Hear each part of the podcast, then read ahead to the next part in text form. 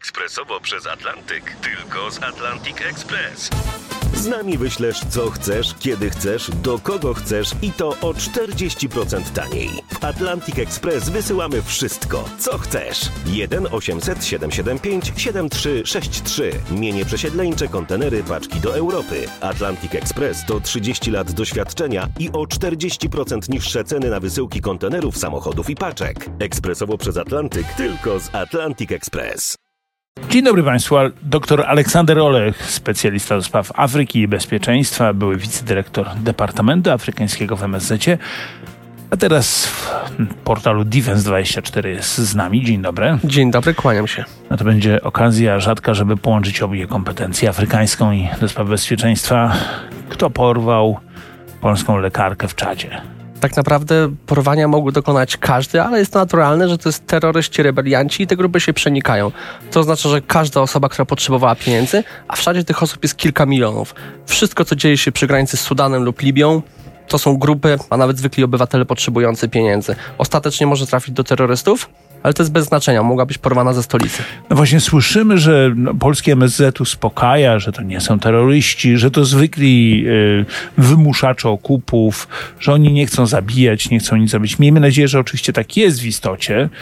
Natomiast to, to jest pytanie, to jest taki sposób na zarabianie? A czy tego mógł się podjąć każdy, jak mówię? Definicję terrorysty bardzo trudno jest przedstawić, stąd też rebelianta lub osoba potrzebująca pieniędzy, więc mhm. zagrożenie jest najgorsze takie, że ta osoba znajduje się blisko granicy z konkretnym kolejnym państwem w całkowitym rozpadzie, z obecnością e, grupy Wagnera z Federacji Rosyjskiej, więc grupy Wagnera, o tym jeszcze porozmawiamy, tak. co tam robią Rosjanie, e, ale pytanie jest takie, no Czad jest aż tak niebezpiecznym e, krajem. To jest jedno z najbiedniejszych państw świata według oficjalnych danych ONZ-u. I rzeczywiście tak jest. No, to jest, proszę Państwa, to jest kraj trzy razy większy, cztery razy w zasadzie tak. prawie większy od Polski, którego północną część, większość obejmuje Sahara. Na, na, na, południu jest jakieś sawanna i jakieś życie. Tam zresztą była polska, tak. y, polska misja, no i tam pani doktor Kuligowska y, leczyła w szpitalu świętego Michała. No i dobrze, no i stamtąd porywa się ludzi, tam, tam, tam ludzie żyją za dolara dziennie. No, tam też jest łatwiej troszeczkę żyć z uwagi na te takie tereny do uprawy, ale prawda jest, że PKB Czadu to jest mniejsze niż e, województwa podlaskiego. W związku z tym potrzeba jest pieniędzy. Jest 12 milionów ludzi. Tak, tak yy, nierekontrolowana migracja, więc nie wiemy, czy nie byli to migranci z Sudanu, jakieś osoby uciekające znaczy, przed wojną. Tam migranci, trudno powiedzieć, bo tam są też te obozy, prawda? Po wojnie w Sudanie tak. część ludzi trafiła do, do, do Czadu właśnie. No, I mamy kolejną wojnę teraz w Sudanie, czy kolejne osoby trafiają, całkowity rozpad państwa, więc y, mamy kolejny napływ migrantów, więc jakakolwiek grupa, która była, czy to czadyjska, czy sudańska, zauważyła, że jest szansa na porwanie człowieka białego, ale Europejczyka, który jest cennym towarem i skorzystali z tego. No właśnie tak powiedział ksiądz y, Cisłow w RMF-ie. Wczoraj mówił ksiądz Cisło, czyli szef takiej organizacji Kościół w Potrzebie, mówił że biali są dobrym towarem do porwania, bo można wymusić okup. Ja wiem, że takich pytań, y, na takie pytania nikt z władz polskich nie może odpowiedzieć, ale jak to się załatwia później z takimi ludźmi? Daje im się jakieś pieniądze? Przede wszystkim nie płaci państwo. Nie może być informacji, że zapłaciło państwo, dlatego że to będzie naturalna, powtarzająca się sytuacja i będą zawsze takie porwania. Stąd też poziom dyplomatyczny. Rozwiązuje się tą współpracę właśnie Czadyjczycy, nie, powiedzmy sobie szczerze, tam służby bezpieczeństwa mają kontakty z terrorystami, rebeliantami. Oni się przenikają. Przenikają się, dokładnie. To jest najwyższy jeden ze wskaźników korupcji w Czadzie. W związku z tym mają dojścia, dlatego musieli pojawić się Czadyjczycy. Są Francuzi, którzy mają duże możliwości operacyjne i to będzie rozwiązane prawdopodobnie tak, że te pieniądze w ramach współpracy dyplomatycznej zostaną przekazane do Czadu i automatycznie trafią do tutaj tych rebeliantów, terrorystów, którzy tego okupu chcą. E, może to być też kwestia francuska sprzed dwóch lat, mhm. że w końcu po dwóch, trzech dniach tą osobę zostawią, ale tutaj musimy działać szybko, miejmy, zwłaszcza, że jest to kobieta. Miejmy nadzieję, że wszystko będzie dobrze. Doktora... Znaczy, dobry region. Jest nie północ kraju, a południe. Tutaj ci rebelianci działają spokojniej, rozumieją, że jednak okup, pieniądze są na pierwszym miejscu, więc raczej pozytywne rozwiązanie. Doktor Aleksander Olech jest e, Państwa i moim gościem. Panie doktorze, no dobrze, tylko porozmawiajmy chwilę o tym regionie, bo mm, My w zasadzie, bądźmy szczerzy, rozmawiamy o tej części świata tylko wtedy, jak tam wybucha jakaś wojna, gdzie się mordują i to tak powiedziałbym hurtowo, a nie detalicznie, bo detalicznie to się mordują ciągle. E, no albo jak się stanie coś tak dramatycznego jak teraz, jak polski obywatel w potrzebie. Co tam się dzieje w tej chwili? No bo Czad to była kolonia francuska, Mhm. Francuzi sobie poszli, kto wkracza na ich miejsce? Na ich miejsce wkraczają ci, którzy mają pieniądze. Przede wszystkim Chińczycy, surowce, sprzedaż uzbrojenia. Następnie kraje arabskie, choćby Arabia Saudyjska, tak zwana dyplomacja meczetowa, czyli żeby zwiększyć ilość e, wiernych e, tutaj e, wyznawców islamu, a nie Oni robią chrześcijan. na dwa sposoby. Zakładają Uniwersytet Króla Faisala. Dokładnie tak. Wszędzie w, w całej Afryce jest uniwersytet, są uniwersytety Króla Faisala plus meczety. Meczety. Tak. Dalej mamy Francuzów, którzy uciekli z Nigru przed huntą, więc akurat przenieśli się do Czadu. I oczywiście Włochów. I wszyscy są... No tylko, że te kraje kolonialne mają kłopot, no bo Tak. tam są postrzegani, powiedziałbym, z dużym dystansem. A Chińczycy nie pytają o prawa człowieka, Chińczycy nie pytają o nic, robią biznes, dają forsę. Dlatego muszą płacić Francuzi dwa razy więcej i prosić się o tą współpracę, przez to, że mają tą taką łatkę kolonialistów. A Rosjanie, bo pan powiedział o grupach Wagnera, bo tam rzeczywiście Rosja jako państwo słabo sobie radzi, ale Rosjanie chyba, z, chyba lepiej. Kwestia alternatywy. Mieliśmy Francuzów, Chińczycy dają pieniądze, no to niech pojawi się Rosja, niech też nam coś da i damy pstyczka w nos krajom zachodu. Rosjanie, czyli grupa Wagnera w Libii, kraj graniczący. Sudań, kraj graniczący.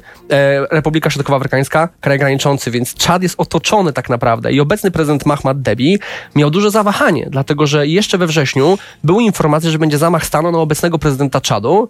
Mieli go przeprowadzać Wagnerowcy. Dlatego też on się obawia tych wpływów Federacji Rosyjskiej, ale nie może przesadzić. Stąd też ruski dom w Czadzie. Stąd też współpraca wojsk... Ruski dom w Czadzie. Tak, stąd też współpraca wojskowa e, na linii Czad, Federacja Rosyjska, wizyta w Moskwie, więc ta współpraca jest. Wracając do tego, co tam spotyk- spo, spotkało no, po, polską lekarkę, co spotyka Polaków, to jest wynik no właśnie czego? Biedy? No bo ja byłem w bardzo wielu państwach afrykańskich, które są naprawdę biedne i są naprawdę bezpieczne. No, że wymienię Zambię czy Zimbabwe. Tam naprawdę też jest biednie. No może nie aż tak drastycznie jak w, jak w Czadzie, ale bardzo biednie. Ale nikt nikogo nie porywa, nikt nikogo nie zabija. Czadejczycy nie potrafili wykorzystać swoich narzędzi. Mają uran, mają złoto, mają ropę naftową, ale korupcja, która była przez lata, wcześniej ojciec obecnego prezydenta rządził 30 lat, wychował się obecny prezydent w takim no, luksusie i dalej kontynuuje politykę ojca. No, ale panie doktorze, w Malawi też tak było. Klan Bandich y, rządził tym krajem przez lata. Kenią rządziły trzy rodziny raptem. W Kamerunie także, tylko problem jest taki, że tutaj nie było zgody, żeby wielkie inwestycje dokonać. Lepiej było trzymać tych biednych i gdzieś próbować tą władzę w ramach hunty utrzymywać. Stąd też po tylu dziesięciu latach mamy problem Czy kolejny. my tam mamy, my jako Polska, jakiekolwiek interesy? Z tym pytaniem pana zostawię i zaproszę słuchaczy do RMF24, do naszych mediów społecznościowych. Tam odpowiedź na to pytanie, po co w zasadzie polski prezydent tam jeździ? No, pozwiedzać, czy po to, żeby załatwić jakieś interesy? A jeśli tak, to jakie? Zapraszam. No właśnie. Mamy jakieś interesy w ogóle w Afryce? Oczywiście, największą sieć ambasad ze wszystkich państw Europy Środkowo-Wschodniej, wiele firm prywatnych inwestujących i choćby nasze współpracę wojskową, kulturalną i też obecność Kulturalną? kulturalną, nauka języka mamy- polskiego, Mhm. przyjazdy studentów i finalnie mamy też e, choćby to nakierunkowanie na e, misjonarzy i siostry. E, nawet w Czadzie 2008-2009 mieliśmy polski kontyngent wojskowy. No mieliśmy rzeczywiście. Więc tak. ta obecność jest w Afryce i chodzi o to, żebyśmy tworzyli sobie rynek zbytu, nie mając łatki kolonialnej i też w tych obszarach, gdzie jesteśmy dobrzy. Rolnictwo, farmacja, cyberbezpieczeństwo. Tam, żebyśmy szukali tego. Polacy tam są postrzegani dość rzeczywiście dobrze przez, przez władzę, bo tak, Polska nie była krajem kolonialnym, a to jest no ich Tak? jakiś, no, z oczywistych powodów, to jest problem, tak? E, no więc Polska jest postrzegana relatywnie nieźle, ale dużego biznesu to ja tam nie zauważyłem. Mam wrażenie, że jedynym krajem, który naprawdę prowadzi tam wielki biznes są Chiny. Wszędzie, w całej Afryce.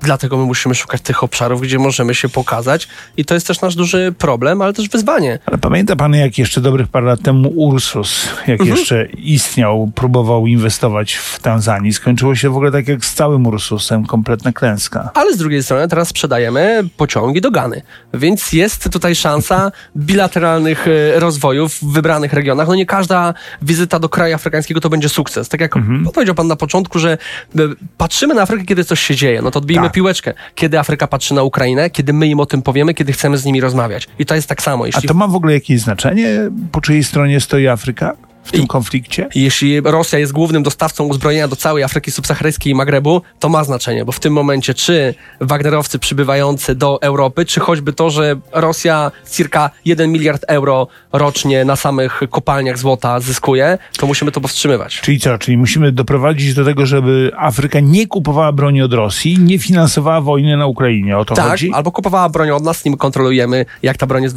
użytkowana. Nie no, jasne, najlepiej było, żeby od nas e, kupowała, to wtedy my jeszcze na tym zarobimy. Dokładnie tak. Ale chodzi generalnie o to, żeby e, tak, żeby odciąć Rosję od, e, od źródeł finansowania wojny. Dokładnie tak, a Chiny robią produkty dużo gorsze jakościowe niż my i powoli kraje to rozumieją. Jak e, Arabia Saudyjska ma dyplomację meczetową, Chiny mają dyplomację sportową, część stadionów, które budowali, a zbudowali ich kilkaset, już niszczeje, już upada i alternatywą są właśnie firmy, które takie To stadiony były budują. słynne mistrzostwa Pucharu Narodów Afryki w Ganie, tak? Gdzie tam te wszystkie budowane przez Chińczyków stadiony runęły. Dokładnie tak. No prawie wszystkie, okej.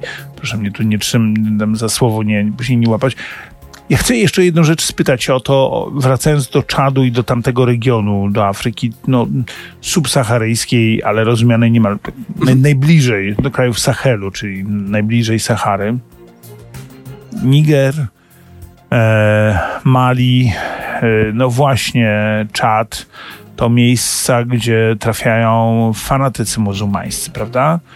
Ponad połowa mieszkańców Czadu to, to muzułmanie, 40% to, to chrześcijanie, z czego większość katolicy, ale dotychczas, przynajmniej przez lata, tam był taki umiarkowany mm, islam, prawda? Tam nie było jakichś fanatyków, wszyscy żyli biednie, ale spokojnie. Co się zmieniło? No, nie ma obecności Republiki Francuskiej, też zmieniły się rządy na hunty, ludzie chcą pieniędzy, widzą, że kraj jest w rozpadzie, mogą przejąć właśnie e, kopalnie, miejsca wydobycia surowców, mogą też kontrolować strefy biznesowe, wpływać na tych biznesmenów, ograniczają e, tutaj import francuski, włoski, amerykański, chiński i trzeba z nimi negocjować. Więc tutaj mieliśmy porwanie Polki, ale tam mamy kontrolę surowców, to się dzieje w Nigerii, to się dzieje w Nigrze.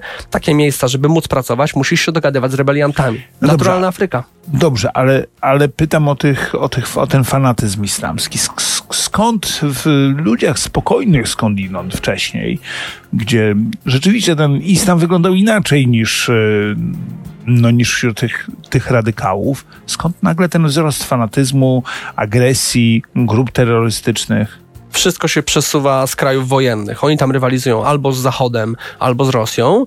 I tutaj, jeśli potrzebują wsparcia, rekrutacji, no to młodych ludzi przekonują, będą pieniądze. Też mamy Koran, mamy też wiarę w to, żeby osiągnąć jakiś sukces, być błogosławionym.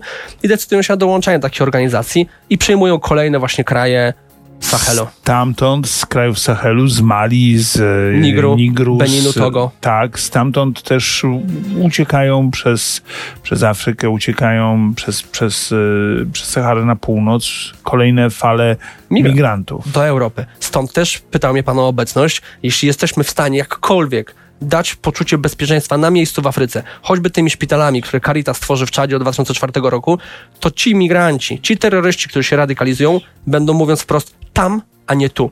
I to jest główny cel, żeby zatrzymać tę migrację, która postępuje i postępować No, będzie. co, jeżeli pomożemy Afryce, to ludzie znajdą tam jakąkolwiek, nie wiem, szansę na życie tam, na miejscu i nie będą uciekać do Europy? No Tak. bo umówmy się, nam chodzi o to, żeby, no oczywiście oprócz tego, żeby wszystkim było dobrze, Tak, wartości, tak. Tak, jasne. No to żeby jednak tych, te setki tysięcy ludzi rocznie nie próbowało dostać się do Europy. Dokładnie tak, dlatego potrzebujemy rząd, który jest w miarę stabilny, afrykański, choćby w Czadzie. Wspieramy ich finansowo, bo to niestety z tym się wiąże, są miliardy dolarów, które dajemy im tam. I Znaczy oni niekoniecznie Polska, od razu powiedzmy. Nie, Polska niekoniecznie daje- Polska, ale daje Unia Europejska kraje takie nordyckie czy, Mhm. czy Francja, a Polska może wesprzeć na przykład tak jak teraz, czyli obecność szpitala. No w, Czadzie przypada jeden lekarz na 25 tysięcy pacjentów, Mhm. stąd też taki szpital, takie wsparcie mają polskich lekarzy w Djibouti.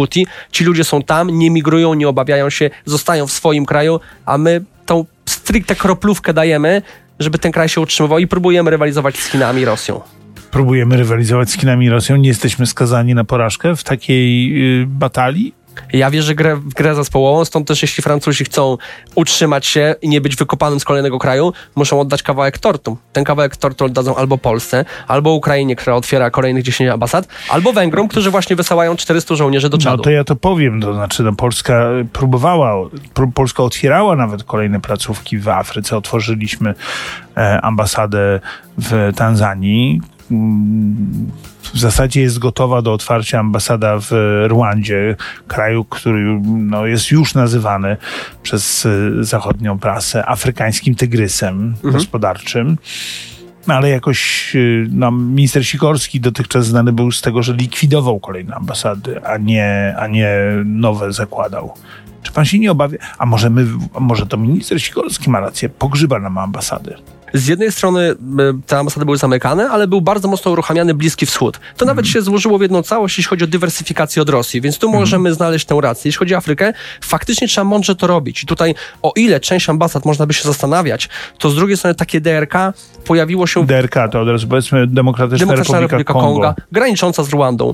Bardzo trudna sytuacja wewnętrzna, stąd też utrzymywanie tam ambasady byłoby bardzo problematyczne, więc trzeba stopniowo weryfikować, gdzie finansowo się opłaca te ambasady No, ale, Rwanda pod rządami dyktatorskimi w zasadzie, co gadać, no autorytarnymi niech będzie, prezydenta Kagame, to kraj, który się świetnie rozwija.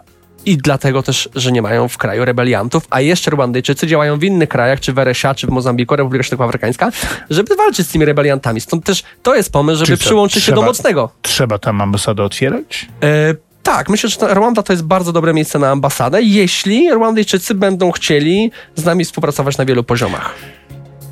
Panie doktorze, to ostatnie pytanie to jest pytanie takie, czy naprawdę, no bo umówmy się, jak się Polakom ko- kojarzy Afryka. Bieda, nędza, mili ludzie, ładnie tańczą.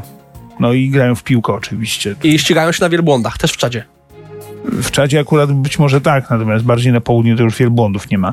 Ale pytanie zupełnie serio. Mm, No bo ja wracam jak pijany, mm, czepiłem się jak pijany płotu do tego pytania, czy Polska ma tam jakieś interesy realne? Czy realne ma jako część tej organizacji międzynarodowych, ale też własne z przeszłości.